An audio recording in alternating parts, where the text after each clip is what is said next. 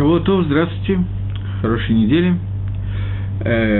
Мы в прошлый раз остановились в сорок восьмом уроке, соответственно, сегодня у нас сорок девятый урок по молитве, а в прошлом, в сорок восьмом уроке, мы остановились на таком вопросе, который я хочу повторить, что когда мы молимся Маарив Шаббата, то мы читаем строчки Ваихула Шамай Варет, «Совершены были небо и земля», и после чего, после этого мы, это мы говорим в Шванесре, после этого...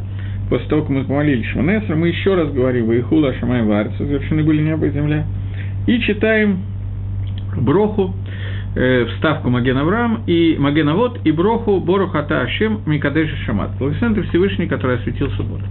Таким образом, мы сделали кедуш, и кедуш мы сделали во время молитвы. В Нозире, в Геморе Назир, Назир – это человек, который принял в себе обет, которому запрещено пить вино. Гемора задает вопрос, как может ли Назир, после того, как он принял себя, на себя Назирут и не может пить вино, как он может делать кидуш. И существует Махлоке с решением в этом месте, спор первых комментаторов Раши и Рабейну Тама, но Ров решением, Ров Поским, большая часть всех авторитетных раввинских мнений, считает, что кидуш, который делается на вино, это только Дарабона. А кедуш Дарайса – это кедуш, который мы делаем прямо вот во время молитвы. Таким образом, человек, который помолился молитву, уже выполнил обязанности кедуши и сторы. И теперь, когда он приходит домой, у него осталось только минхаг, обычай Дарабона, сказать э, кедуш на вино. Поэтому на прошлом уроке я задал такой вопрос, что человек, который сделал кедуш и сторы, и сейчас только хаяв кедуш Дарабона, он приходит домой, и там встречает несколько человек, которые, допустим, не молились Маарив. Четверых гостей, Хайма, Рувена, Шимона и Леви, и жену Хаю, и также дочку Сару, Ривку и так далее, которые не молились Маарив, предположим, такую ситуацию. И в этой ситуации возникает вопрос, когда он делает кидуш на вино, то получается, что человек, который сам не обязан делать этот кидуш из Торы, хочет сделать этот кидуш для того, чтобы вывести обязанности, чтобы выполнили свои обязанности те, кто сейчас не делает кидуш, а только его слушают, хотя они на самом деле обязаны из Торы сделать кидуш, поскольку они не молились. Можно ли это сделать? Существует такое понятие, которое называется аревут. Дин аревут. Что такое аревут? Все знают, что евреи, выйдя из Египта, ходили и находились около горы Синай, и там называлась Маамад ар-Синай, Синайское откровение, когда были даны э, дана Тора, скрижали Завета, заповеди и так далее. Но я надеюсь, что также все знают еще про одну вещь, что после этого, когда евреи находились около горы Гризим и горы Иваль, это две горы, которые находятся с двух сторон от города Шхем, внутри между горками находится Шхем, а снаружи находятся две горы, справа, ну, зависит от того, с какой стороны смотришь, справа Гризим, слева Иваль. И в тот момент, когда евреи находились у этих гор, то Ам Исраэль прошел по между гор, часть расположилась на горе Гризим, часть Иваль, и в этот момент было заключено такое странное соглашение между человеком и Всевышним. Оно описывается прямо в Торе, и очень подробно сделан расчет этого соглашения в Геморе Сота. Евреи, расположенные на двух горках, Гризим и Иваль, находились и смотрели, как евреи проходят между горами. Когда евреи проходили между горами, то говорилось: «Благословен человек, который выполнил такую-то заповедь». И весь народ и справа, и слева отвечал «Амен». «Благословен человек, который нарушил такую-то заповедь». И весь народ заключ... отвечал «Амен». Задает Гемора в трактате Сота вопрос, для чего нужно было это великое состояние народа Ам Исраэля. И отвечает, что в этот момент был заключен новый брит, еще один завет. Кроме завета на Синае был заключен завет, который называется завет Бегар Гризим и Гар Иваль. Этот завет очень своеобразный, завет, который говорит о том, что евреи приняли на себя быть гарантами, поручителями один за другого. Таким образом, получилась ситуация, что в тот момент, когда один еврей нарушает заповедь, то наказывается за эти заповеди, за нарушение этой заповеди все евреи. Может быть, все, которые могли ему помешать нарушить заповедь, может быть, просто все, это Махлоке в Геморе Сангедрин. Но, во всяком случае, существует общая взаимная гарантия, общее поручительство между людьми. Таким образом, возникает ситуация и обратная ситуация. Когда один еврей выполняет заповедь, то награда за это идет на всех. Таким образом, получается довольно забавная ситуация. У нас есть Шимон, который выполнил заповедь Ну, какую заповедь? Актуальная следующая заповедь, которая у нас будет, трубление в шафар. Он уже протрубил в Рош ха-Шана шафар. Но есть, вместе с Шимоном, есть еще один человек, это Леви, который еще не трубил шафар. Таким образом, получается, что до тех пор, пока Леви не слушал шафара, то у Шимона есть изъян, поскольку он гарантом является за Леви на заповеди, то в случае, если Леви прослушает шафар, то награду получит и Шимон тоже. Если Леви не прослушает шафар, то хиссарон от невыполнения заповеди, изъян от невыполнения Леви заповеди шафара будет и на Шимоне тоже. Поэтому Шимону имеет смысл, и он может это сделать, протрубить шафар для Леви, несмотря на то, что он сам при этом не выполняет заповедь. Поскольку остался хиссарон в его заповеди, то поэтому он может трубить для другого человека. Окей. Okay. Это заповедь шафара. Теперь вернемся к нашим баранам, вернемся к кедушу. В тот момент, когда муж, который вернулся домой, выполнил заповедь кедуша Дарайса из Торы, то у него в доме оказались двое или четверо гостей, мы договаривались, мужчин, которые не выполнили заповеди кедуша из Торы. Поэтому в тот момент, когда он зачитывает кедуш на вино, а они говорят «Амэн», или даже не говорят «Амэн», это не так хорошо сказать «Амэн», но это не, не Миаков, не задерживает. В тот момент, когда они слушают его кидуш, то поскольку они сейчас выполняют обязанность Торы, Ликадеш Эль-Гая, э, сделать кидуш, то поэтому в этот же момент, когда он говорит кидуш, он выводит их, поскольку отсутствие кидуша, которое сделали они, это его хиссарон тоже, это его изъян тоже. Поэтому эта заповедь кедуша относится к нему также, и несмотря на то, что он уже один раз выполнил мицву кедуша, он может ликадеш второй раз. Это то, что касается мужчин. Когда у него дома гостят мужчины, которые не выполнили мицву кедуши в молитве. Теперь более сложная ситуация с женщинами. Жена, взрослые дочки, мама и так далее. Существует махлоке сахроним, спор между последними комментаторами, существует или не существует аревут, арвус, вот этот вот дин, что один еврей является гарантом для другого еврея, эцель нашим, у женщин. Можно ли вывести женщину обязанности кедуша в тот момент, когда я сам сделал кедуш уже, а она не сделала? Или у женщин нету аревута? Поскольку существует такой махлокис, но Дабейвуда, Рабейки Вейгер, на эту тему разговаривает Ахроним, э, то существует мнение, что мы не можем вывести женщину, если сами выполнили мицву. Поэтому я в прошлый раз задал вам вопрос, по этому мнению, что же делать в данной ситуации. Я сделал мицву, моя жена не сделала мицву, она не молится Маарив. Из-за этого некоторые женщины молятся блинетер, приняли на себя блинетер, без обещания, молиться в шаббат Маарив, несмотря на то, что они молятся в другие дни. Те женщины, которые не молятся Маарив в шаббат и не сделали кидуш, что с ними делать? Здесь существует несколько рецептов, которые приведены почти все в Мишли-Бруре. Один рецепт заключается в том, что человек, который молится Маарив, он один раз должен решить для себя, что каждый раз, когда я молюсь Маарив, я не делаю кидуш, я просто молюсь бы нусах тфила, тем нусахом, тем порядком, который установлен в твиле. Тогда у него как бы кавана нигди, он решил для себя, что он не выполняет обязанности кидуша, и в этом случае, когда он читает кидуш во время молитвы, это не является кидушем. Его кидуш из Торы – это кидуш, который он делает во время трапезы на вино. Таким образом, он и женщина являются одинаково на одном и том же уровне. Поскольку ни у нее, ни у него не сделан кидуш, то он может вывести ее, поскольку он делает кидуш для себя. Это один из способов, который указан, приводит его, ее Мишна Брура. По-моему, он принадлежит Маген Аврааму. Есть другой способ, который говорит о том, что человек, не всегда человек митковен, имеет намерение, думает на тему того, делает он сейчас кидуш, не делает он сейчас кидуш. Есть мнение, что мин гастам из общих соображений, в тот момент, когда он имеет в виду, что он молится, он имеет в виду все, что входит в эту молитву, и таким образом он выполнил кидуш тоже. И поскольку у него не было кавана нигди, у него не было обратной каваны не сделать кидуш, то это засчитывается как сделанный кидуш. Если это так, то тогда есть проблема, как женщина может выполнить мицву кидуш. На эту тему есть две возможности, которые делаются. Первая возможность – это чтобы женщина говорила «Ваихула Шамай» тихо про себя, ну, шепотом, вместе с мужем во время кидуша. Эта возможность иногда хорошо работает, иногда нет. И вторая возможность, когда муж приходит домой, он просто обращается к жене, к детям, говорит «Гуд шаббес». И когда они отвечают «Гуд шаббес», тем самым они осветили субботу, они пожелали хорошей субботы и выделили субботу из остальных дней недели. Обычно мы говорим просто «Шалом», здесь мы сказали «Шаббат шалом», обычно мы говорим «Привет», здесь мы сказали «Гуд шаббес» и так далее.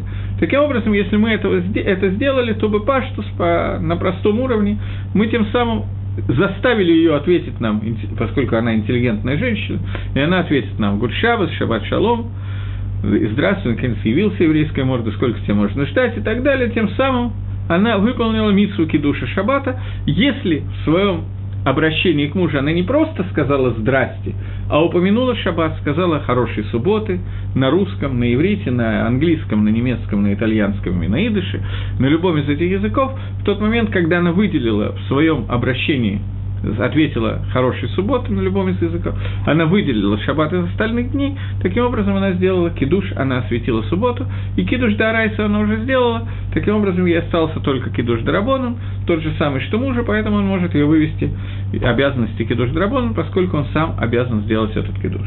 И это два, три ицы, которые, три совета, которые я видел в Ахроне, может быть, есть еще какие-то советы, но эти три совета, которые я видел, и они помогают нам выполнить эти функции. Я не помню, были ли еще какие-то вопросы, которые у нас были в шаббат, я не помню этого. Теперь есть обычай до кедуша, и он написан почти во всех сидурах. Обычай очень почтенный такой, э, макор этого в основном Йом-Кипр. В Йом-Кипр это принято совсем как обязательный день, но в шаббат, я думаю, что тоже это делают все. Я не проверял, я не был во многих домах в шаббат, но думаю, что это делают все. В всяком случае, в Сидуре написано, что Минхак Исрой, обычай народа Израиля, благословлять детей в субботу ночью, когда приходят из Бейт-Кнесета. Это делает либо до Шалом алейхема, либо после Шалом алейхема, когда мы поем эту песню.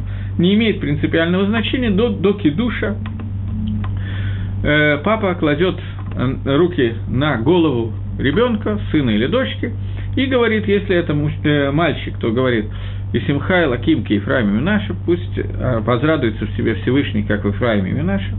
Если это девочка, то пусть он возрадует Всевышний в себе, как Сара, Ривка, Рахель, Вилея. Э, таким образом мы благословляем наших детей, и дальше говорим двадцать два слова из Беркат Каганим, из благословления, которыми Каганим благословляет народ. И мы, по-моему, благословление это разбирали на одном из уроков, который был посвящен благословлению Каганим во время молитвы в будних дней в Шахрис. Я вам говорил, что в Эрец Исроэль принято, что земле Израиля принято, что это благословление говорят во время любой молитвы. В Хуцларец за границей принято, что это благословление говорят только в мусов праздничных молитв. Другие молитвы не говорят, но тем не менее принято, чтобы родители этим благословением варив шаббат благословляли ребенка. Благословление Ивареха Хашем Вишмереха. Пусть благословит себя Всевышний и сохранит себя. Иер Хашем Панаф Элеха Вихунека. Пусть осветит Всевышний, обратит себя Всевышний своим светом свое лицо к тебе и воспитает тебя. Исе Ашем Панаф Элеха, обратит Всевышний к тебе лицо, и Сэм Леха Шалом, и э, даст тебе мир. Э, когда мы говорили о зажигании шаббатных свечей, я немножечко остановился на понятии «шалом» и говорил о том, что «шалом» в шаббат – это более такое важное приветствие, это более важное, чем в обычный день, потому что «шалом» происходит от слова «шлеймут».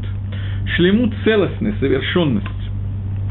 Мы говорим о том, что весь этот мир таким образом устроен, что мир устроен ради шаббата, и конечным этапом этого мира должен быть шаббат, который будет седьмое тысячелетие, когда мы достигнем полного шлеймута. Но уже сегодня шаббат должен отличаться большим шлеймутом, чем другие дни. Поэтому на иврите шаббатнее благословление, шаббатнее приветствие звучит «шаббат шалом».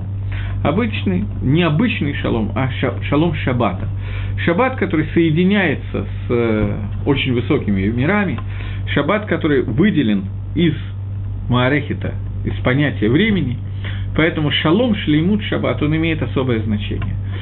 Бирхас Кагиним, благословления, которые говорят Кагиним, вот эту фразу, которую мы только что зачитывали, оно все целиком исходит из меры, которые меды, качества Творца, который называется атрибут хесед.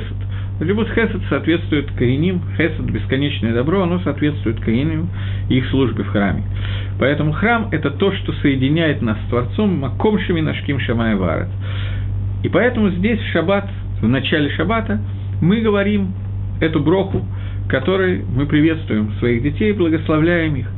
В принципе, каждый ребенок должен стремиться получить благословение от родителей как можно чаще, потому что это наиболее искреннее благословение родителей, которые из которых произошел этот ребенок, которые дали ему жизнь, родители, они имеют возможность благословить ребенка больше, чем любой другой человек, у них другой кэшер, другая связь между ними и ребенком, особенно с учетом того, что в сотворении ребенка, в рождении ребенка участвуют трое: папа, мама и Всевышний. И если папа и мама дают тело человеку, одну часть тела из папы, другую из мамы, не будем сейчас ходить в детали, то Всевышний дает душу, нефиш.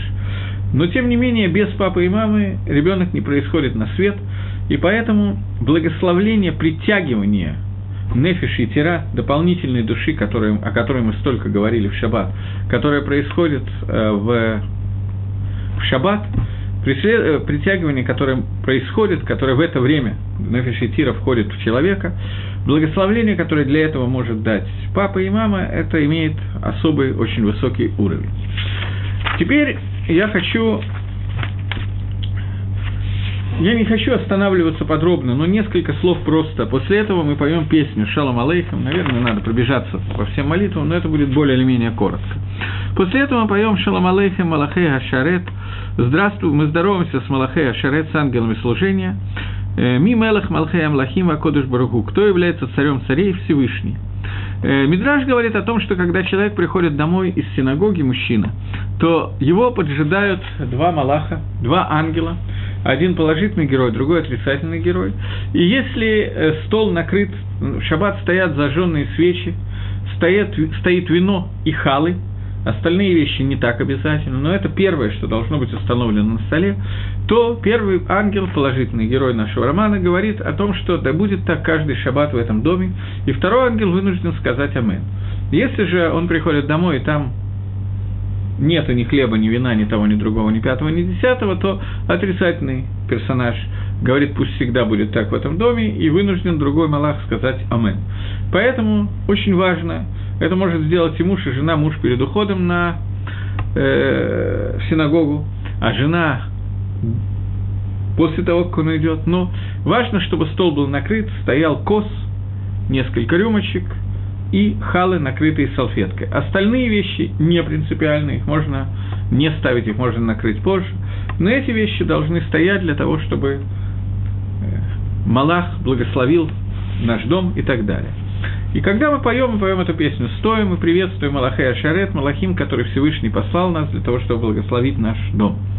Мы приветствуем и говорим во втором куплете «Бойхем лешалом», «Войдите для мира, Малахей ха-Шарет», «Ангелы служения, Малахей лион», «Ангелы, которые несут мир», поскольку, еще раз мы подчеркиваем важность мира в шаббат, то это подчеркивается этой песней. После этого мы говорим «Бархуни лешалом», «Благослови нас», Малахей ха-Шарет, после этого Цейтхем лешалом, выйдите с миром.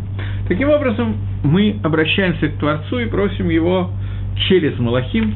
Мы не обращаемся, мы обращаемся, это не совсем молитва, это приветствие этих ангелов и приглашение их выполнить ту функцию, который, для которой их послал Всевышний. Это не является тфилой. После этого принято э, петь песню, которая называется «Эшет Хайль», «Эшет Хайль Мимса». Эта песня не является песней. Это кусочек, одна глава из книги Шломо а-Мелеха «Мишли». «Мишли», который написал Шломо а-Мелех, если я не ошибаюсь, они кончаются «Эшет Хайль». И говорим, мы обращаемся и говорим «Эшет Хайль мимца». Добро... Я не знаю, как перевести «Эшет Хайль». В словаре «Дрор», когда-то, когда я был молодым, мы это обнаружили в Ленинграде в восьмидесятых годах, мы очень плохо знали иврит, но все-таки кенере... могли некоторые вещи понять лучше, чем слова Дрора. Он привел «Эшет Хайль», словосочетание, дословно «добродетельная жена», он перевел «бой-баба» в скобках «Жанна Дарк». «Женщина-воин», «бой-баба» в скобках «Жанна Дарк». Гениальный перевод. «Эшет Хайль» – «добродетельная жена». Кто ее найдет? «Варахок мипниним михрана», ее цена значительно выше, чем жемчужина и так далее. «Батах балев баала», уверен в ней, сердце ее мужа, «Вашалалу эксар», и ничего не будет не хватать, и так далее. Я не буду переводить всю ее. «Бепаштус Эшет Хайль», о котором говорится здесь, это Тойра. Та, тот хелек Тойры, тот кусочек Торы, который соответствует человеку. Когда я говорил про утренний брахот, мы особенно выделяли брахот на Тору. и говорили, что человек, когда благословляет брахот на Тору, он говорит «Вэтен хэлкейну батаратеха» и «Дай нам наш удел в нашей Торе». И я останавливался на этом, поэтому я сейчас не останавливаюсь подробно, на том, что каждый человек, который зачат, он находится внутри своей мамы, в виде убара, плода, и в это время, пока он находится там, он э, выучивает всю Тору целиком. И когда он учит Тору, Малахи его обучает Торе, то когда он учит Тору, то он учит Тору и выучивает те части Торы, которые он должен знать в жизни. После того, как он рождается во время родов, другой Малах, или тот же, не знаю точно, бьет его по губам, и он забывает э, всю Тору, которую он выучил. И после этого э, ему нужно не выучить Тору, а только восстановить, вспомнить то, что он забыл. И он должен вспомнить тот хелек, который у него есть в Торе, потому что у каждого человека есть свой хелек в Торе, есть свой удел в Торе. Никто от нас не требует, чтобы мы знали столько, сколько Моше Рабейну, даже не только как Моше Рабейну от нас не требует, но от нас требуется, чтобы мы выучили то, что относится непосредственно к нам, этот удел Торы. И этот удел Торы называется авейда, потеря, которую мы потеряли, и мы ищем эту потерю и пытаемся ее вернуть. И вот когда мы обращаемся ко Всевышнему, говорим «Эшет Хайль миимца». Эта Тора является настоящей женой человека, которая как потеря, которую митвакешет, которую мы ищем. Кто найдет тот удел Торы, который мне должен, ко мне должен относиться?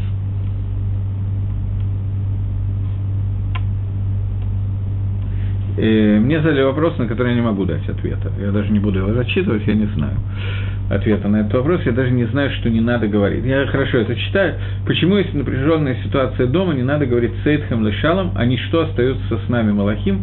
Я понятия не имею. Я никогда не слышал, что если дома напряженная ситуация, то не надо говорить «Сейдхэм лешалом». Просто ничего не могу ответить на этот вопрос. Был такой анекдот про то, как человек в Одессе идет по улице, и встречает другого человека, который несет арбуз. Спрашивает, вы не подскажете мне, как пройти на Дерибасовскую? Тот ему дает арбуз, говорит, подержи. Он берет арбуз, дяденька разводит руками и говорит, а я откуда знаю?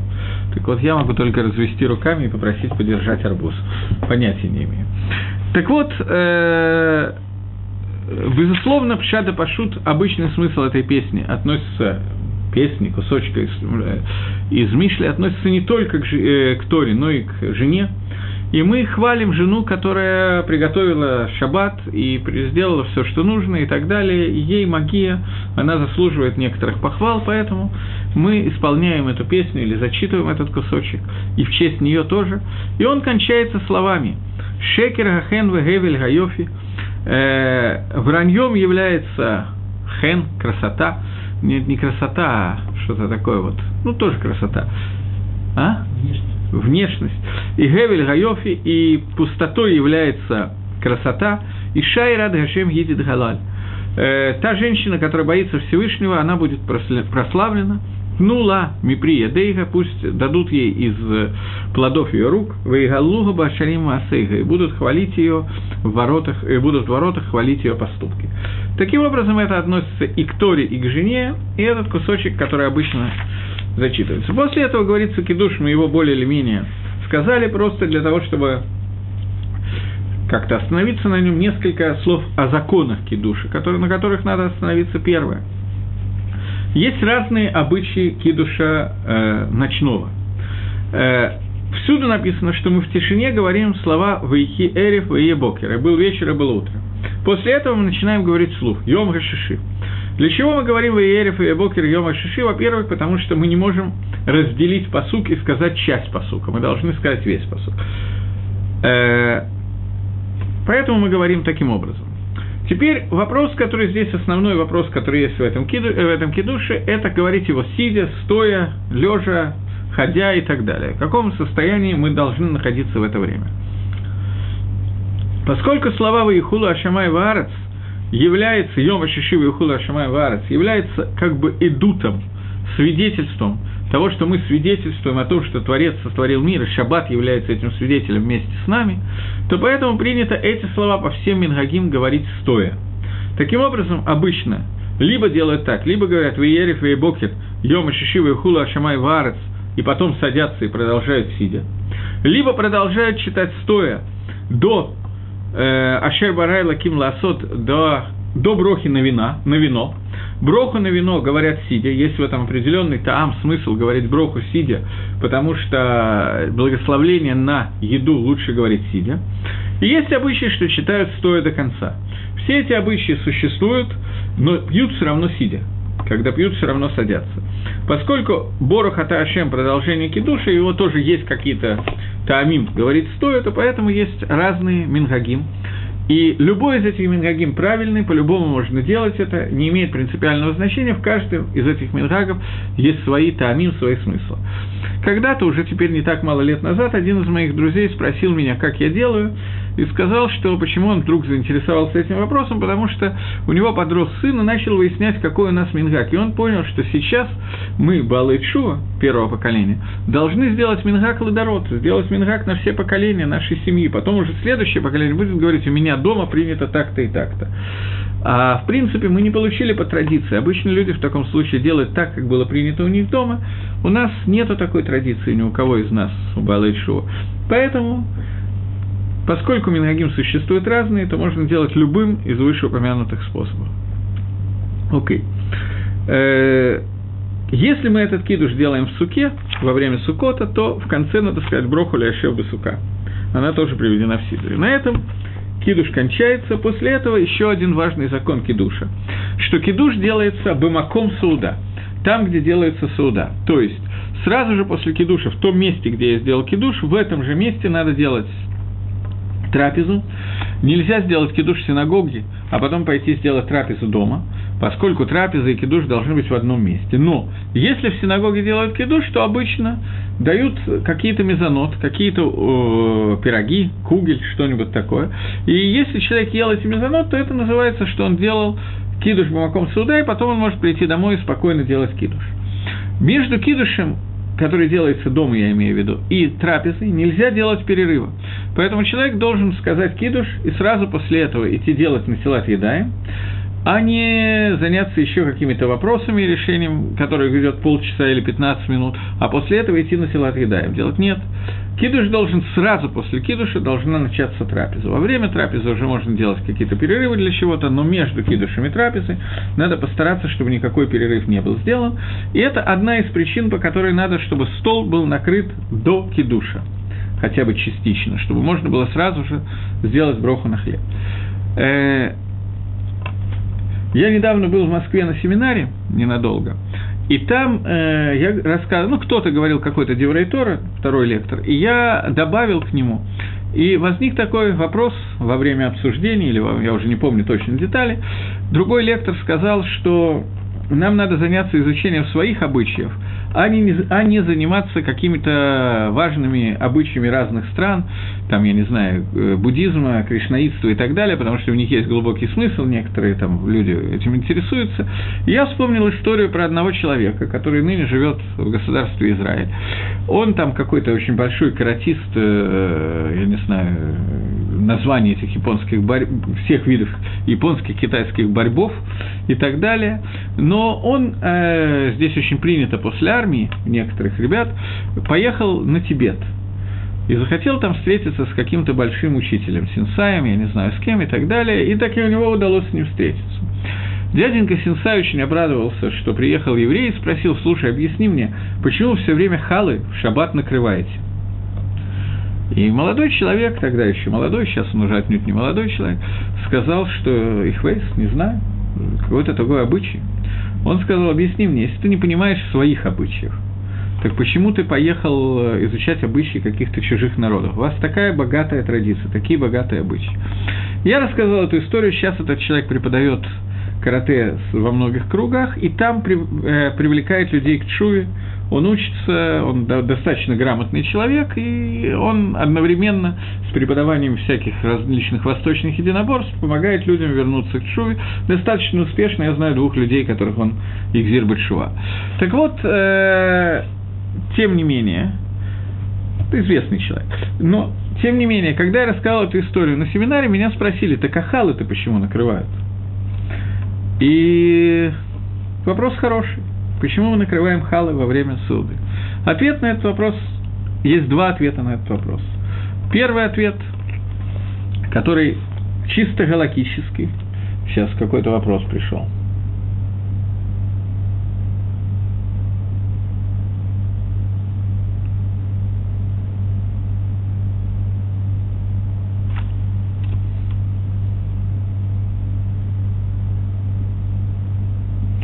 Как еще раз Сидур называется?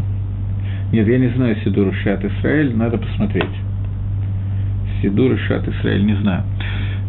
Мне написали, что Сидур Эшет Исраэль рекомендует, если напряженная обстановка между мужем и женой, пропускать фразу «Цейтхем лешалом» и утверждают, что тогда будет мир между мужем и женой. Смотрите, в такой ситуации я бы порекомендовал, если есть такая, такая рекомендация, я с ней не знаком, то я считаю, что всем надо пропускать. Потому что если есть хорошие отношения между мужем и женой, то станут еще лучше. Но это я шучу, я не знаю. Не знаю. Постараюсь, Блинетер, постараюсь э, выяснить, что это за Сидур Эшет Исраэль. Э, окей.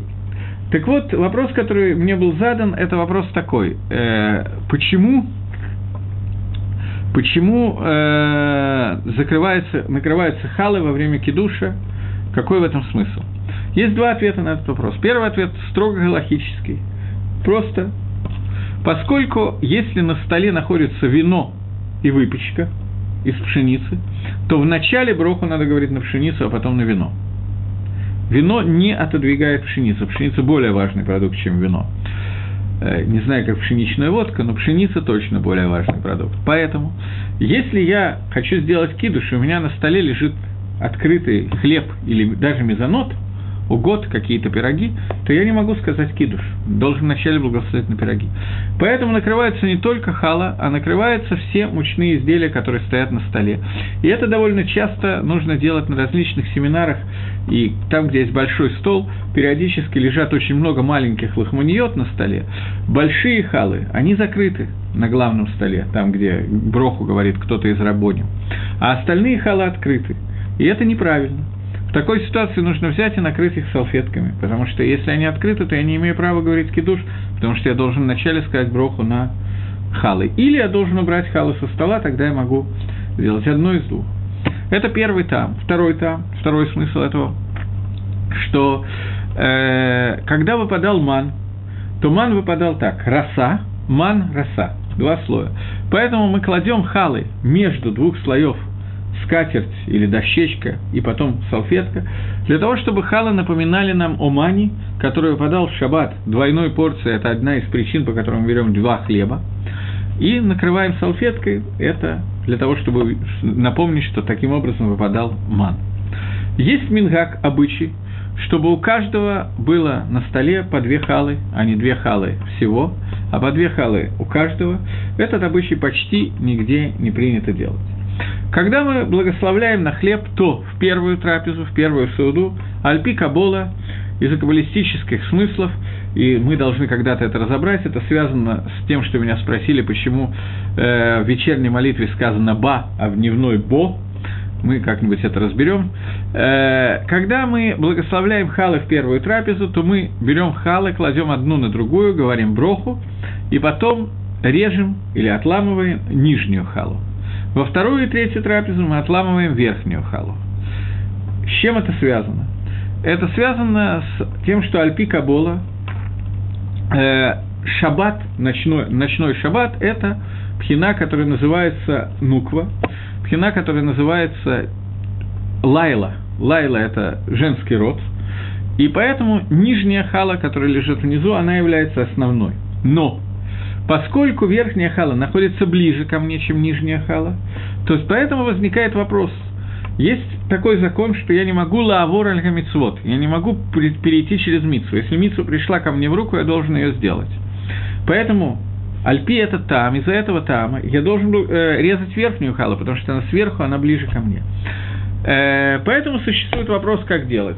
Многие люди делают так, они берут две халы, верхнюю и нижнюю, кладут их вот примерно так, как я покажу, я не знаю, видно или нет книги, так что нижняя хала вылазит чуть-чуть ближе ко мне. Таким образом, я сказал броху и режу нижнюю халу так, как она ближе ко мне, таким образом она становится первой, к которой я прикоснулся. Такую цу дают, такой совет дают многие поским нашего времени. и даже книжка Шаббатский Елхоса, самая короткая, которая бывает на шаббат, даже она приводит это ицу, это ица очень правильная и помогает выполнить эти обязанности. После этого, во время трапезы мы едим то, что мы едим. Есть обычай кушать рыбу в шаббат, потому что гематрия слова «рыба» – это «дак». «Дак» – это рыба на иврите, «далит гимал» – это вместе с тем, шаббат – это седьмой день недели, поэтому есть отдельный обычай кушать рыбу в шаббат, и э, «дак» – это слово э, «рашей тивот», аббревиатура слов «дина» да «гиену», закон э, «суд гиенома», и есть некое обещание, что человек, который выделяет шаббат и ест шаббат рыбу, то он будет спасен от «дина» да «гиену», так что теперь все в шаббат дружно начали кушать рыбу, и рыба кончилась в магазинах. Кроме этого, в шаббат во время сауды есть обычай петь различные песни, в основном шаббатные песни, но любые песни, которые могут поднять настроение, они тоже э, помогают. Почему? Очень важный вопрос, связанный с моим уроком, просто напрямую. Почему после армии едут в Индию и в Израиль? Потому что в Израиле после армии хотят люди проветриться.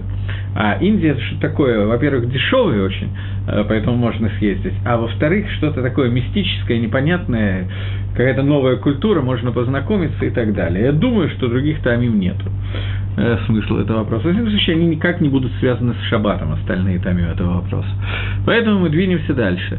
Песни, которые мы поем в шаббат, есть разнообразные песни. Я остановлюсь на одной из них, буквально несколько слов. Можно очень много. Каждая из песен, она имеет много тамим, много смыслов. Интересно, я хочу остановиться на песне «Цур Мишело», но буквально на несколько минут. Песня «Цур Мишело». «Цур» от слова «Яцира» – творение.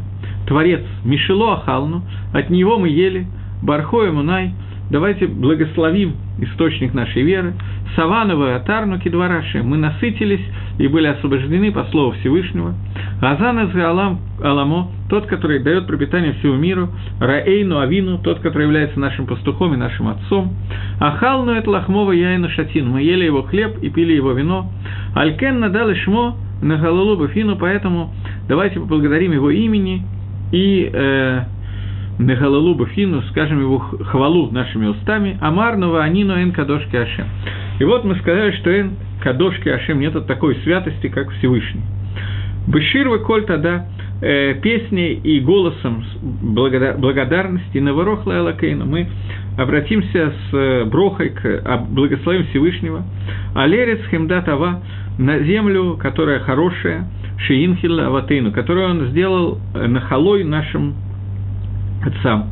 Мазон вецейда, пищу и цейду, то, что было словлено, мясо, избело навшейну, оно дало нам насыщение нашей душе. Хаздо гавар алейну ваэмэс гашем, твоя милость, твое добро пересилило нас, дано нам очень много, ваэмэс и истина Всевышний. Рахемба хаздейха, я хочу перевести, а потом сказать, для чего я это делаю. Рахемба хастаха алям хацурейну, помилосердствуй в, твоем, в Твоей милости, в Твоем добре на, на Твой народ, Создатель наш, Альцион Мишкан Квадеха, на Цион, который является Мишканом, э, местом, ну, Мишканом, э, местом пребывания Твоего Кавода, Твоей славы. Э, окей, остановимся сейчас. Ибанега Мигдаш, пусть построен будет Мигдаш, Ир Цион на Тамале, и мы... придем в Ирцион, и там будем и петь песни новые, и Бринена на Алле, и в радости мы придем, Рахамана Нигда, что? Алькоэс Яин и Малеб Кивирха Зашем. На кос вина мы благословим, как благословление от Всевышнего. Было время, когда была дана Гзейра, насколько я понимаю, это было во время примерной испанской инквизиции, когда была Гзейра, распоряжение, которая запрещала евреям молиться Берхат Амазон, молитву после трапезы. И за этим каким-то образом следили, наблюдали и так далее. Тогда была составлена эта песня, в которой, в принципе, спев ее, мы выполняем мицву Берхат Амазон. Мы исполняем Берхат Амазон, поэтому есть люди, которые следят за тем, чтобы не петь эту песню сегодня, потому что они боятся, что спев ее мы уже сделали Берхат Амазон, сказали, благословение после еды, и таким образом нам нельзя заново леварех. Человек, который ее поет, и Митковен, Мифураж, прямо имеет в виду, что он не хочет молиться сейчас, он, безусловно, может ее петь и потом говорить Берхат Амазон без проблем. Но человек, который проследит за этой песней, он увидит, что здесь есть все части Берхат Амазона, выражены очень коротко. Первая часть Берхат Амазона, Борухата, Ашем, Газан Аколь. Благословен это Всевышний, который дает пропитание всему. Здесь написано Саварну Атарну Кидвар Ашем. Газан – это ламо, тот, который дает пропитание э, и так далее. Алькен надель шмона голову бифину. Поэтому мы должны благодарить Всевышнего за то, что он нам дан. Таким образом, здесь есть намек на первую э, э, броху и продолжение. Беширва коль таданна ворах лейлакейну. Мы благословим Всевышнего в песне. А за что? Алерис хемдата ваши инфилаватыну, за ту землю, которую он дал уделом нашим отцам. Это вторая браха Берхат Амазон. Первую браху установил Моше Рабейну, вторую Йошуа бен Нун, когда вошел в Эрец Исроэль. Браха Нусах, который состоит в том, что мы благословим Всевышнему аль-Гаарец валь-Амазон, за землю и за пищу, которую он дал. Третью броху, которая есть в Берхат Амазоне, она была добавлена Шламу Амелахом во время, когда был построен храм, и Банага Мигдаш. Мы говорим о Банага Мигдаше, Центале и так далее. Таким образом, в этой песне заключен все Накудот, все основные части, которые входят в Беркан Амазон, и поэтому есть те, которые продолжают ее петь. Таких песен, э, различный смысл песни очень много, но хотя бы одна песня за шабатным столом, желательно, чтобы была исполнена. Наверное, все-таки не всеми. Есть мнение, что мне лучше этого не делать. Но, поскольку я петь не очень умею. Но те, кто могут петь, это было бы правильно. Теперь э, давайте постепенно перейдем к Шахрису. Я не буду сейчас останавливаться на тех дгилем, на тех псалмах, которые мы поем, говорим в Шахрис. В Шахрис есть несколько добавочных вещей.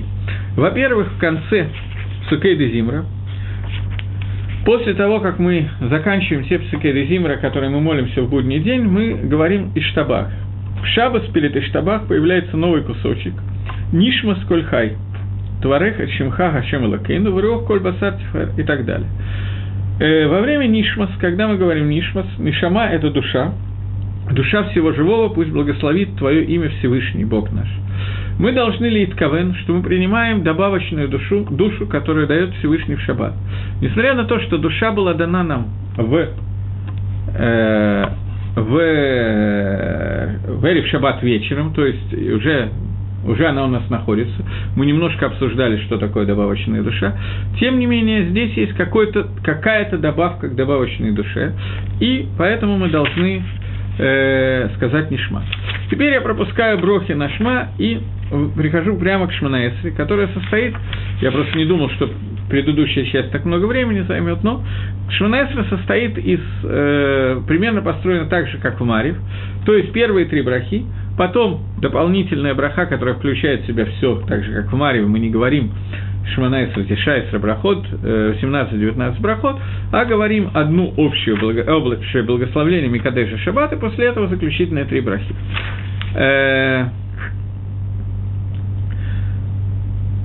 основная часть, сейчас, основная часть э, э, этой брахи – это то, что мы уже немножечко разбирали, когда обсуждали в Эрев Шаббат вечером вставку «Вешамрубный Шаббат ласос из Шаббат ледаратам» и будут и соблюдали сыновья Израиля Шаббат, чтобы делать Шаббат на все свои поколения Брит Алам. «Бейнио венбне Израиль» между мной и между всеми сыновьями Израиля «Кишешит имим хаса Ашем это Шамай Варет», потому что шесть дней делал Всевышний небо и землю, а седьмой день он «Шават вейнафеш». Он отдыхал, переведем это одним словом. Мы обсуждали этот кусочек, который, когда мы говорили о том, что шаббат – это накуда шаббата, это накуда, которая состоит из двух частей – шамур и захор. В принципе, шамур больше относится к ночи, захор больше относится ко дню. Но поскольку они связаны, шамур и захор сказаны «бадибур и хат», то поэтому здесь приводится этот кусочек и в дневной молитве тоже. Начинается вставка на шаббат с «Исмах Машеба Матнат Хилкос», потому что радовался Всевышний той матоне, тому подарку, которая была дана в его уделе. Почему? «Кевет Нааман Караталу», потому что Моше был назван Эвидом, Эвид Нааман, Эвид, который, которому верят, так его назвал Всевышний. Калиль Тиферет Барашона Тата Лабамадам Лифней Харсинай. И вот он дал ему красоту, Тиферет, на его голове, когда он был, стоял на горе Синая. Ушней Лухот Аваним Горит Бейдо. И Моше Рабейну Всевышний через Моше спустил две скрижали завета. Векатуба эм Шмират Шаббат. И на них был написан Шмират Шаббат, Векен Катуба Тратеха. И так было написано. Дальше приводится кусочек Вашамру, который я сейчас говорил вам только что. И я подчеркиваю, что, э, что в скрижалях завета было написано Шамру, Шамор Вазагор Бадибуреха. Оно было сказано одним речением. И соблюдай Шаббат, и помни Шаббат. И здесь приводится кусочек, который приведен в Торе. Окей. Вело Насата говорит следующий кусочек, который, я на котором больше хочу заострить внимание. Вело Насата Гашем Лакейну Лагея Арацот. И не дал ты Всевышний, Бог наш, э, Гоем, который населяет все наши земли. Вело Инхалта Малкену. И не дал в нахалу, в удел, царь наш Лавдей Пселим. Шаббат тем, кто служит э, идолам. Гамба Мнухато Лоишкен Аралим. И в шаббат, в минухе шаббата, в отдыхе шаббата, не находится арелим, не находятся те, кто не обрезан. Имеется в виду народы мира. Кила Исраиля меха натата багава, потому что ты дал шаббат Исраилю, народу твоему в любви.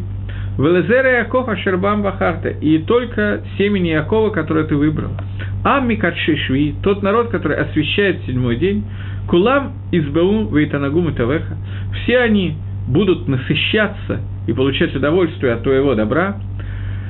Бешви, у Бешви и Рацитабо, и в седьмой день ты его возжелал, выкидаш, ты осветил его. Хемдат Емим Атокарата, э, желание дней, так ты назвал шаббат, Зехер Ламаасе Берешит, которое является упоминанием о действии творения. Элакейну Валакей Ватейну, я хочу вначале перевести, потом разбирать. Элакейну Валакей Ватейну, Всевышний Бог наш и Бог наших отцов. Рцебам Нухатейну, возжелай нашей, э, нашего отдыха, Качену Мицватеха, освети нас своими заповедью. Ветен халкену батаратеха, и дай нам удел в твоей Торе. Сабену митовеха, насыть нас своим добром. Весамхену бешуасейха, и порадуй нас своим спасением. Ветагер либену лавдеха бэмэс, освети нас для того, чтобы мы тебе служили бэмэт, в истине, в медат эмэт. Вэнхилену хашем лакейну багава врацон шабас качеха, и... Э, э, Нахала. И дай нам в удел, Всевышний Бог наш, в твоей любви и в желании шаббат, святость твою. Ваинуху бо, и будут отдыхать бо, здесь, здесь написано бо в мужском роде, в Маарив было написано в женском роде, а в Минху будет написано бом во множественном числе. Исраэль Микадши Шмеха, Исраэль, который освящает твое имя, Борухата Ашем Микадеша Шаббат. Начнем с конца. Почему в одном месте написано ба, в другом бо, а в третьем бам? Потом я посмотрю вопрос, который мне пришел. Лайла Шаббат, пхина Лайла Шаббат, это пхина женского рода. Суть Шаббата женского рода. Суть, когда икор ничего не делать. Как любая ночь, ночь вообще, в принципе, она создана для того, чтобы человек спал, и суть ночи, что он ничего не делает. Поэтому икор ночи, суть ночи, это не делать авирот, это мицвот лотасе. Соблюдать, не нарушать, не делать. День – это всегда слово мужского рода. И суть дня – это делать какие-то заповеди, делать какие-то позитивные действия. Нету ни одной заповеди, кроме одного исключения, которое мы когда-нибудь обсудим, нету ни одной заповеди, которая существует ночью и не существует днем. И существует много мицвот, которые можно делать днем и нельзя делать ночью. Тфилин, цицит, по некоторым мнениям, э, лулав, этрог и так далее. Это заповеди дела, которые относятся только ко дню и не относятся к ночи. Поэтому шаббат, суть шаббата, ночная суть шаббата, это женский род, потому что женщина свободна от заповеди дела, связанных со временем. Суть женщины, ее икр, ее шорош, это мицвот лотаса, мицвот не делай, в то время как шорош мужского рода – это делай. И у нас есть клаль, правило, что мицвасе дахэ мицволотасе, когда встречаются две заповеди «делай» и «не делай», и невозможно выполнить их обе, то мицву «делай» не всегда, но так как правило, отодвигает мицву «не делай». Например, когда человек хочет надеть э, наши, на льняной талит, навязать цицит, чтобы выполнить мицву цицит, то несмотря на то, что цицит делается из шерсти, а талит сделан из льна, то мицва «сделай цицит» отодвигает мицву «не, не надевай шатнес». Потому что тем самым навязывая э, навязывая шерстяные нитки на льняной цицит, я превращаю этот цицит в хефца шель мицву, я превращаю его в мицву, и отсюда учится, поскольку эти два отрывка написаны вместе, то отсюда учится, что почти всегда, за исключением определенных исключений, мицва делай отодвигает, мицву не делай. Функция мужчины – это мицву делай, функция женщины – это мицву не делай. Понятно, что мужчина не может нарушать заповеди. И понятно, что женщина должна делать некоторые заповеди делай. Но женщина свободна от многих заповедей делай, потому что суть женщины – это не делать. Женщина – и это суть ночи.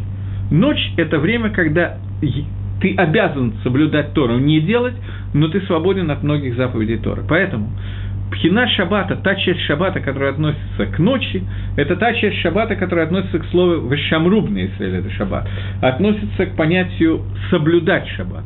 День, он относится к понятию «дело», он относится к понятию «захор». Поэтому здесь написано в мужском роде «бо», а в ночной молитве было написано «бам». Минха – это время, которое объединяет эти две заповеди, и получается «бам» вместе. Какой-то вопрос у меня появляется.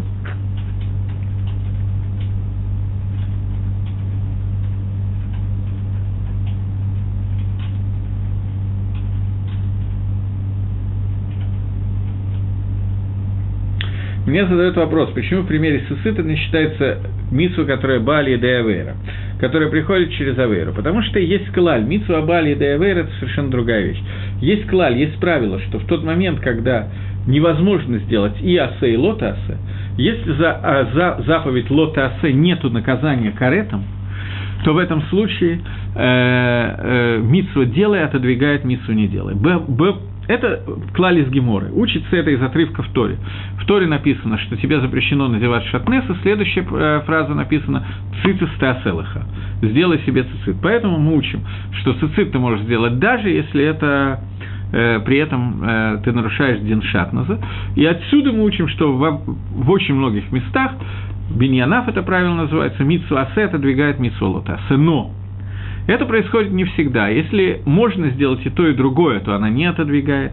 Если можно, если это не одновременно, то тоже не отодвигает. Если нету каре, если есть карет, то тоже не отодвигает. Поэтому это происходит не всегда. Существуют определенные правила этого.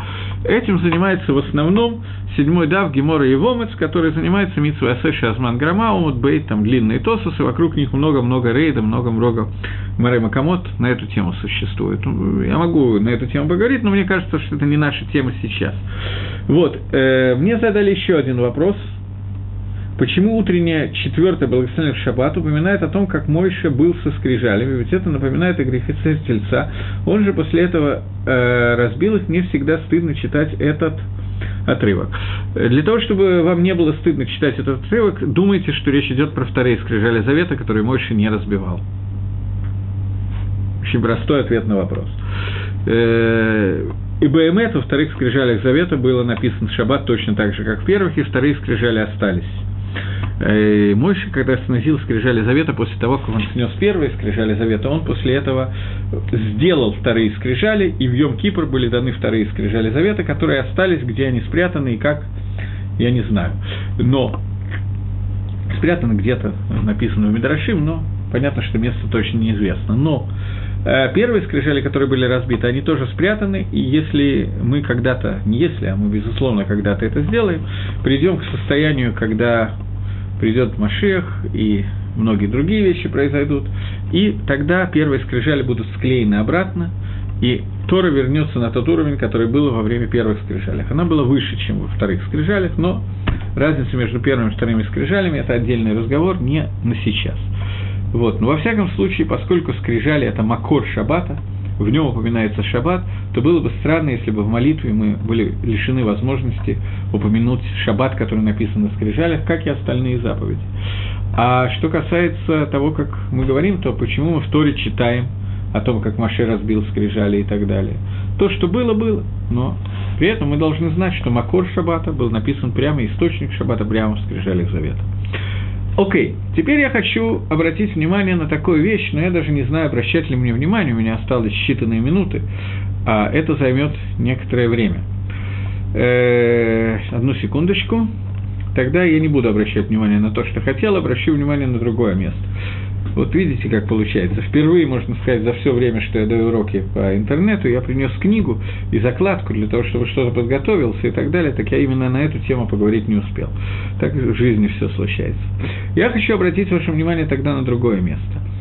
То место, где написано скрижали, там написана еще одна вещь. «Исмах Мойше баматанат хилко». Возрадовался Мойше в той матане, в том подарке, который был дан в его удел, потому что Эвид Нааман Каратало, потому что он был назван Эвидом, рабом, рабом, которому мы доверяем. Раб, это почему-то название Моше раба, рабом, почему-то вызвало бурную радость со стороны Моше. Откуда я знаю, что радость была бурная?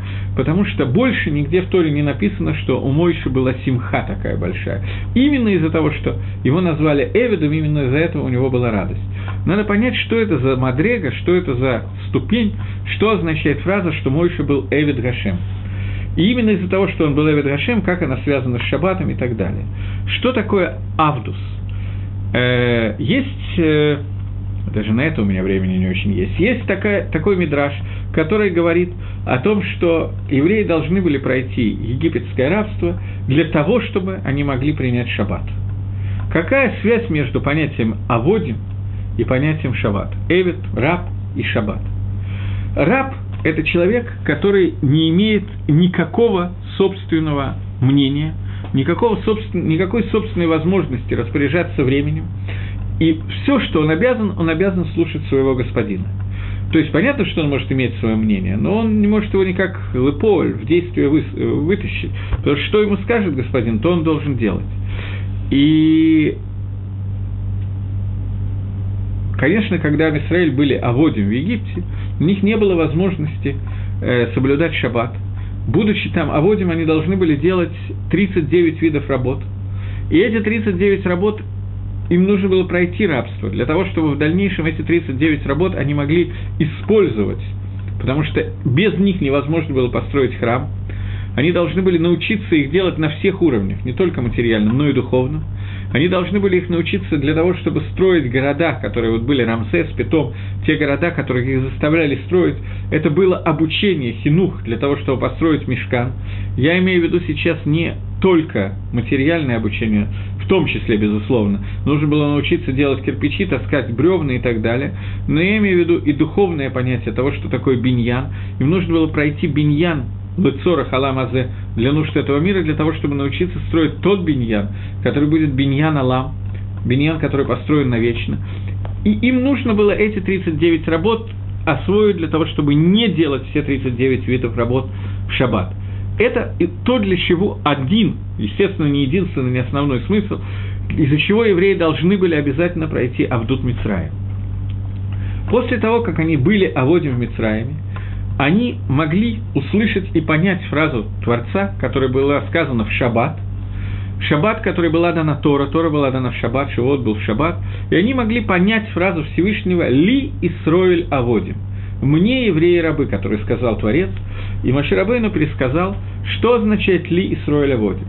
Э, Гемора говорит, э, собственно, Хумаш говорит, что Эвид, еврей, может быть продан в рабство. Например, если он украл, и он не может заплатить. Или если у него нет денег для того, чтобы лефарнес семью и так далее, то он может продать себя в рабство на шесть лет, и на седьмой год он выходит на свободу.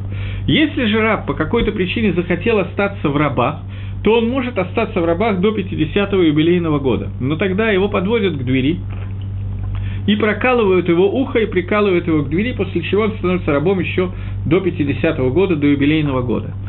Что означает этот акт э, живодерства и прокалывания уха? Собственно, сегодня оно уже не выглядит как живодерство.